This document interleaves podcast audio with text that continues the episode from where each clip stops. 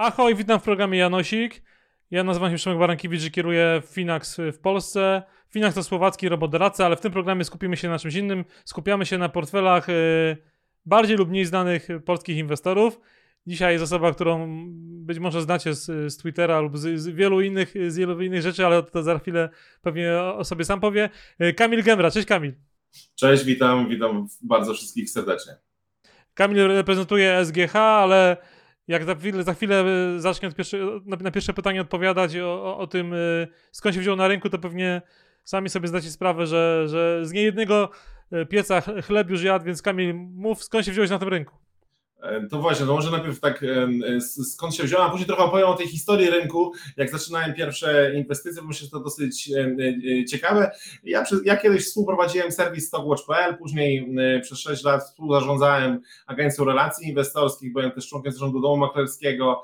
Teraz jestem głównie wykładowcą SGH, piszę artykuły naukowe, uczę studentów, ale też doradzam jakimś spółkom, jestem w radach nadzorczych tych spółek, czyli tak bardziej po stronie emitentów, no oczywiście też jestem inwestorem czasami przez większość okresu czasu miałem trochę problem z tym, ponieważ e, z racji prowadzenia relacji inwestorskich no byłem mocno ograniczony, jeżeli chodzi o inwestowanie, ale o tym może powiemy, powiemy chwilę e, później, natomiast tak historycznie moje pierwsze inwestycje, bo to jest moim zdaniem bardzo ciekawa historia, ona też pokazuje, że wszystko się na, na giełdzie lubi powtarzać, e, bo ja tak giełdą zacząłem się interesować na przełomie wieków, wiem, że jak to trochę dziwnie brzmi, no ale tak było, tak, czyli jeszcze chodząc do szkoły podstawowej strasznie chciałem się zajmować tą giełdą, wtedy nie było w ogóle dostępu do informacji, internet raczkował e, i pamiętam w Jarosławiu, czyli w mieście, z którego pochodzę, e, mój tato był jednym z trzech prenumeratorów Pulsu Biznesu na początku lat 2000 i nie, nie wiedzieli dokładnie, co, to jest ten Puls Biznesu, w ogóle skąd on przychodzi i dlaczego e, akurat my, my to czytamy, tak? No i później wyjechałem na SGH w 2006 roku i moim zdaniem z perspektywy tych kilkunastu lat to był najciekawszy czas dla polskiej giełdy, z tego względu, że było bardzo duże zainteresowanie tą polską giełdą. Ja pamiętam 2006 rok, zacząłem studia, e, to wszyscy się interesowali e, giełdą. Oczywiście też nie było innych e, alternatyw, no nie było czegoś takiego jak Finex, nie było kryptowalut, rynki zagraniczne to można było śnić o tym, że sobie jako inwestorzy indywidualni kupimy jakieś akcje na rynkach zagranicznych, była po prostu polska giełda, albo można było się zajmować walutami na przykład, prawda, bo też ten Forex startował i 2006 rok pamiętam jak na na SGH, jak się wchodzi do głównego budynku, po prawej stronie była taka tablica, dom maklerski Boś, tablicę ufundową, no bo to nie było wtedy smartfonów, e, notowania i wszyscy studenci co przerwę się, e, się tutaj e, gromadzili i to obserwowali, no i dyskusje wokół tego się wszystkie otoczyły. Ja studiowałem finanse i rachunkowość, no to wszyscy chcieli się zajmować giełdą i pamiętam później nasze minorowe nastroje od 2008 i 2009 roku, jak świat finansowy się zawalił i każdy sobie zadawał pytanie w ogóle, co my tutaj robimy, prawda? No ale zainteresowanie tą giełdą było naprawdę naprawdę e, bardzo dużo. Pamiętam też taki program e, Tadeusz Mosz rano prowadził w e, TVP, opowiadał o giełdzie, no a wieczorem wszyscy czekali na rynki dla opornych w TVN CNBC. No też inny sposób komunikacji w ogóle, że takie programy, prawda, miały wtedy znaczenie. Później pamiętam chyba, że tam KNF się nawet interesował tym, co się dzieje w tych rynkach dla opornych, kto tam co, co poleca. No bardzo, bardzo ciekawe, ciekawe czasy. No a już takie apogeum to jest 2007 rok, czyli szczyt Hossy, Polska wygrywa E, Euro 2012 i wystarczyło kupić jakąkolwiek spółkę związaną z budownictwem albo z nieruchomościami. E, no i kupowałem ją rano przed zajęciami po południu jak wracałem, to sprawdzałem ile zarobiłem. No i jak zarobiłem mało, to, to byłem smutny, e, a jak zarobiłem dużo, to byłem zadowolony, natomiast nie można było stracić. I też były spółki, pamiętam taką spółkę Masters, która produkowała jeansy i zmieniła się w spółkę, która została deweloperem, ale akurat to jest chyba prehistorycznie spółka, która jest dzisiaj notowana pod nazwą Wikana, czyli jest dalej tym deweloperem, no ale to, takie rzeczy się działy, prawda? Każdy chciał być nieruchomości, każdy chciał budować stadiony na e, Euro 2012, był mityczny inwestor e, w Mostostalu Export, pamiętam jak w parkiecie czytałem wywiad z ówczesnym prezesem Mostostalu Export, że inwestor stoi tuż za rogiem, jakby Mostostalu Export do dzisiaj nie ma, już dzisiaj nie ma, inwestora też nie było, e, no ale to były takie właśnie czasy, no i oczywiście na samym początku, jak to, jak to bywa, no stosunkowo dużo na studenta zarobiłem, natomiast później w czasie tej BES 2008, 9, 10 wszystko straciłem dokładnie do zera wszystko straciłem, po prostu pobankrutowałem mi spółki, e, e, no i trochę się obraziłem na giełdę, ale później wróciłem. A jak teraz mówisz, że możesz bardziej odważnie mówić albo inwestować e, nawet w konkretne papiery, to, to muszę cię tutaj do, docisnąć i, i, pytam, z czego będziesz miał emeryturę? Wiesz co, to jest dobre pytanie, z czego będzie ta emerytura, natomiast ja nie wierzę w emeryturę z ZUS-u e, i tutaj bardzo e, cenię e, chociażby Twoje programy i w ogóle tą edukację, że to tak, raczej to tak nie będzie wyglądało, jak wygląda, wygląda dziś, czyli trzeba się zatroszczyć samemu. Mam takie trochę inwestycje pasywne, inwestycje w nieruchomości i mam nadzieję, że ten portfel nieruchomości to będzie taka trochę ta emerytura. Mam jakieś obligacje długoterminowe Skarbu Państwa, jeszcze kupione przed tym wybuchem inflacji, się okazuje, że są super, super rentowne papiery i chcę to tam pewnie dalej, e, e, dalej jakoś e, ciągnąć. No i z tych inwestycji, prawda, właśnie w spółki, mam nadzieję, że też będzie mi się tutaj to udawało. Tu mam taką ciekawą strategię, z jednej strony albo spółki dywidendowe, prawda, i choć z tymi spółkami dywidendowymi w Polsce no to jest niestety ciężko, no bo spółka jest dywidendowa, później nie jest dywidendowa, później znowu może będzie dywidendową, to tu mam trochę problem, albo mam takie bardzo ryzykowne spółki z jakiegoś crowdfundingu, które dopiero wchodzą na giełdę, startupy, takie, które e, rzeczywiście dają bardzo potężną stopę zwrotu, albo jest po prostu zero. Mhm, dobra. A masz, masz coś takiego jak e, poduszka finansowa? Tak, tak, tak, tak. Mam, mam coś takiego no, na jakichś mm, powiedzmy e, lokatach czy tam rachunkach oszczędnościowych. E, natomiast no, to w zależności od tego, jaka jest faza rynku. No, jak jest jakaś faza rynku taka, że mamy 2020 rok, bo e, można powiedzieć, że trochę co wspominałem o tym SGH z 2006-2007 roku, to tak widziałem przebłyski, że w 2020 roku było trochę podobnie. Znowu masa osób się zaczęła interesować giełdą. No i wtedy jak mamy taką fazę risk on, no to, no to pewnie ta poduszka jest znacznie mniejsza, no po prostu wtedy mocniej inwestuje. No ale jeżeli mamy taką fazę jak, jak obecnie, to pewnie ta poduszka jest bardziej w bezpiecznych instrumentach ulokowana i po prostu czekam na e, przysłowiowe okazje. A inwestujesz bardziej no z tego co mówiłeś, to, to, to, to, to dużo lokalnie i tam pewnie serce i historia cała jest y, na, na polskim tak. rynku, ale w portfelu masz więcej jednak ciągle tych lokalnych y, instrumentów, tak, czy, czy bardziej tak, tak, globalnych? Wiesz co, zdecydowanie e, lokalnych, ale próbuję z globalnymi.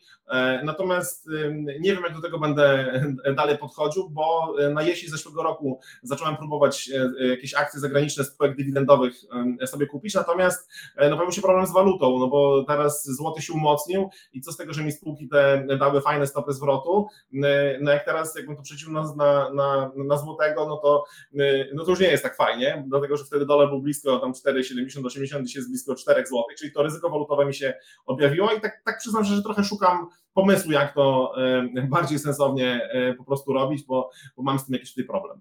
Nie no, jak szukasz pomysłu, to wiesz, zawsze jest, jest Finax, Yy, właśnie wróciliśmy z, z, Wall Street, konferencji, na której cię nie było, bo szukałem, ale nie było cię. I z kolejną nagrodą Herosa tym razem, więc nawet mam taką promocję teraz. Ja muszę to wrzucić tutaj, bo wiesz, jesteśmy na kanale Finax. Kto do końca czerwca wystarczy wpłacić 10 euro i mieć do końca swoich dni 500 euro za darmo całkowicie zarządzane, więc jak szukasz jakichś alternatyw do, na, na, globalnego rozwiązania, to, to, to, to, może, to może, może tak, pomysł. Będę się odzywał na Wall Streetie.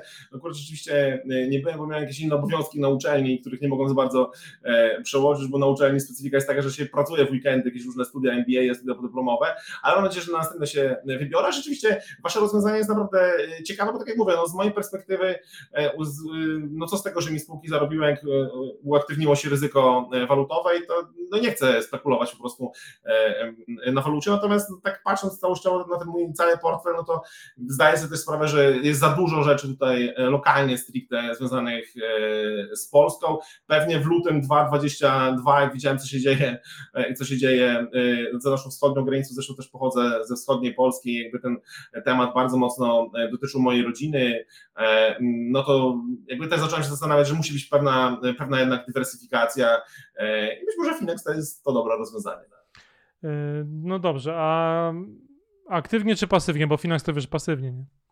Wiesz, to i tak, i. E, natomiast jakbym miał powiedzieć tak szczerze, to chyba bardziej jestem takim pasywnym inwestorem. No nie jestem takim day traderem, e, czy nawet takim short-termowym e, inwestorem, który po prostu, nie wiem, dzisiaj kupi, za trzy tygodnie coś, coś sprzedam. Czasami są takie fazy na rynku, że rzeczywiście można coś takiego próbować zrobić, ale to mi jakoś tak za bardzo nie wychodziło. Ja to bardziej tak lubię coś kupić i zapomnieć, ewentualnie patrzeć, co się, co się z tym dzieje, ale także miał jakoś to bardzo mocno śledzić, to też nie za bardzo mam trochę czas. No dobra, to jeżeli ciągle ci ten, ten, ten polski rynek jest taki bliski, jak mówisz, yy, i załóżmy na chwilę, że masz czarodziejską moc i możesz coś na tym rynku zmienić, To najważniejsza rzecz to jaka by była? Co, co by było takim numerem jeden do zmiany na polskim rynku? Stworzyłbym, jakbym miał taką różdżkę, to bym kogoś tą różdżką dotknął i stworzyłbym Ewę Chodakowską polskiego rynku kapitałowego. No chodzi mi o taką osobę, która byłaby twarzą tej, tego rynku kapitałowego, takim głównym influencerem, która, za którą by podążyły masy. No ja, ja rozmawiam na co dzień ze studentami, e, oni dzisiaj kogoś takiego nie widzą i e, dla nich to jest w ogóle totalnie nieinteresujące. Oni mają swoich e, idoli w świecie e, kryptowalut. No uważam, że powinien być ktoś, kto by naprawdę promował tą polską, e, tą polską giełdę, kogoś, kto by zrobił modę na inwestowanie na giełdę, na w ogóle na inwestowanie i w tym wypadku na, na inwestowanie na giełdzie. To była taka pierwsza pierwsza rzecz, a druga rzecz, no to z, jakby z drugiej strony, jakbym mógł jeszcze raz tą różdżką dotknąć, no to jakichś ciekawych emitentów, bo moim zdaniem oczywiście opłaty, podatki, jakby to też jest wszystko ważne i pewnie można byłoby tutaj sporo, e, sporo podziałać, no ale jak nie będzie ciekawych emitentów, którzy będą dawali szansę na fajne stopy zwrotu i które, z którymi się będzie można identyfikować, no to moim zdaniem no będzie trochę jak jest, no i, i, i tak to wygląda. W Stanach jest tak, że spółka, każda spółka akcyjna, znaczy odpowiednik spółki akcyjnej tak dąży do tego, żeby być notowany na, na giełdzie, jeżeli nie jest notowany, to każdy tak patrzy, że to coś dziwnego. No u nas jest na odwrót, prawda? U nas duże firmy no nie, nie za bardzo tak ciągną na tą giełdę. Mam nadzieję, że nie wiem, rzeczywiście te plotki o żabce to się zrealizują, no bo żabkę każdy zna i to może być taki, taki fajny, fajny moment. No już ten standardowo Maspex, prawda, czy wchodzi, czy nie wchodzi, no, do takich emitentów jeszcze, żeby gdzieś tą różdżką zaczarować i żeby inwestorzy tutaj się pochylili. No masz rację, tak, żeby to jakby do, do wyobraźni masowej dotrzeć, a nie do takiej jakby jak my ciągle żyjemy w, trochę we własnej bańce tej finansowej. Zgodzę. Mhm. Dokładnie, wiesz, no jak, jak, się, jak obserwuję te dyskusje na Twitterze, to pewnie nikt do, nikt do nikogo nie musi przekonywać tutaj nas do giełdy. Tak, czasami się śmieję, że już zostali sami weterani w tym momencie na, e, e, na tym rynku, którzy już którzy i tak tam będą, prawda? I tutaj co by się nie stało, co by ktoś nie powiedział z polityków, no i tak będziemy dalej się tą giełdą zajmowali w jakimś tam stopniu bardziej bądź, e, bądź mniej. Ale moim zdaniem problem jest taki właśnie, że nie ma nowych, nowych kadr, że tak powiem, powiem, nowego na rybku, no i nie ma mody na inwestowanie na giełdzie. No ja właśnie pamiętam ten 2006-2007 rok, to była po prostu moda, to było trendy, że się inwestuje na giełdzie, że się tym interesuje, tak, że to jest coś, e, coś ciekawego. No kilkanaście lat temu nie było mody na zdrowy styl życia i stąd ta Ewa Chodakowska czy Anna Lewandowska, no ktoś takim się przydał, to by zrobił po prostu taką modę. Ja nie wiem jak to zrobić, ale jak mamy się bawić e, tą czarodziejską różdżką, to bym kogoś takiego e, tutaj dotknął tą różdżką. Fajny pomysł, pomysł i, i, w sumie jeszcze nikt go nie zgłosił. Chyba każdy myśli, że ma gdzieś tam buławę, wiesz, buławę hetmańską czy influencerską w, i on akurat powinien być tą osobą, więc, więc ale ktoś z stylu faktycznie taki spoza, spoza, spoza tej bańki i z mainstreamu przydałby się, żeby, żeby trochę oczarować, oczarować tą, to No, a ty jesteś na, na uczelni, więc jakby teraz mam takie dwa ostatnie pytania, aby były bardziej edukacyjne. Jakbyś na, na przykładzie błędu, który sam popełniłeś w historii swojego inwestowania, mógł nam o tym błędzie opowiedzieć, jak, jakie wnioski z niego wyciągnąłeś, to, to były bardzo cenne.